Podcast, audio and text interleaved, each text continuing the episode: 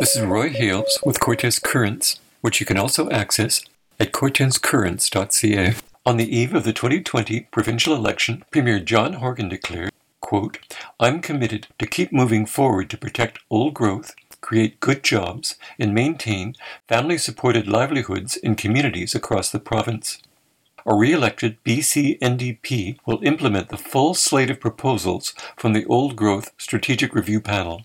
We will act on all 14 recommendations and work with Indigenous leaders and organizations, industry, labor, and environmental organizations on the steps that will take us there. Unquote. It's been almost two and a half years, and very little of this has been implemented. A number of local businesses and environmental organizations are among the more than 170 groups that signed a petition calling upon Premier David Eby and the NDP government to fulfill their commitment to protect old growth forests. The joint declaration states quote, Our coalition is bringing a broad based mass mobilization to the BC legislature on February 25, 2023, that reflects the majority of public will in BC for progressive solutions to the crisis in the woods. Unquote. The name that surprised me was Friends of Cortes Island.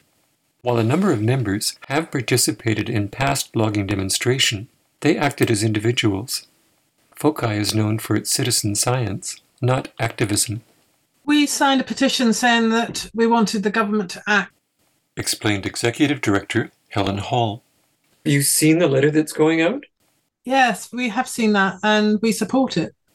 Are any of you going down to Victoria? I don't know might bring it to the board, but we just wanted to join the alliance of organisations that are calling on the NDP government to stop old growth forestry. We're very concerned with the state of old growth forests in BC, with the biodiversity crisis and the climate crisis. It just seems crazy that we're cutting down old growth forests. So we're hoping that the NDP government will listen to all the organisations and take action to stop any more old growth forestry. The Discovery Islands Forest Conservation Project and Campbell River Whale Watching and Adventure Tours also signed the petition. So did Spirit of the West Adventures, but Brianne Quinnell is away at the moment and not available to comment. The Friends of Hyacinth Creek have been resisting Mosaic's logging operations on Quadra Island. Eileen Sowerby said, Four of us that blockaded all hope to go down to Victoria. That's me, Kathy, Connie, and Ricky. We want the government to implement the old growth tree report that was put in about two years ago. She emailed, quote, I believe most people who are aware of Mosaic's logging practices on Quadra are against further logging in the Hyacinth Creek watershed. How many people have signed up for Hyacinth Creek?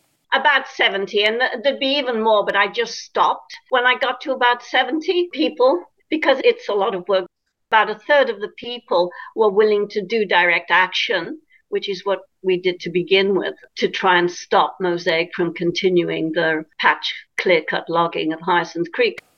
Sowerby does not know how many of those who signed up to protest logging operations along Hyacinth Creek will join the protest in Victoria on February 25th. While Sierra Club BC is one of the demonstration's principal organizers, its local chapter, Sierra Quadra, is not listed in the associated petition. I've just touched base with the Sierra Club Quadra Island people, and they have some other activists that they're in touch with. I'm just waiting to hear back from them. Geraldine Kenny used to be the head of the Sierra Club Quadra Island. She's moved to Nova Scotia, but when she heard about the Old Growth Rally, she sent us a song that we're hoping to get the chance to sing called The Old Growth Wonderland. and it's to the tune of Winter Wonderland. Explained Richard Hagenson, who heads the Council of Canadians, Campbell River chapter. I'll be there, and there'll be at least three or four from our group that are going. I've just started putting the notice on our Council of Canadians Facebook site, trying to get some transportation organized to get some people down the island and back the same day. Do you know if any of the other chapters of Council of Canadians are going? Yes, the Powell River chapter is taking the ferry over in the morning. That's why we're trying to get this bus organized in Courtenay so that they can pick people up at the Powell River ferry and also uh, take people coming down from Campbell River and Quadra Island. It's going to go via Nanaimo, and I believe there's Nanaimo chapter members that are also getting on board there. Of course, Victoria chapters involved too. I know of a lot of individuals directly in the Campbell River and Comox area who are planning to be there. I know the group from Nanaimo are going to be there in force, and obviously the group from Victoria are going to be there. I believe the Vancouver group are going to be there as well. Said Don Goodeve from the Campbell River chapter of Extinction Rebellion. I can't speak for all of the chapters.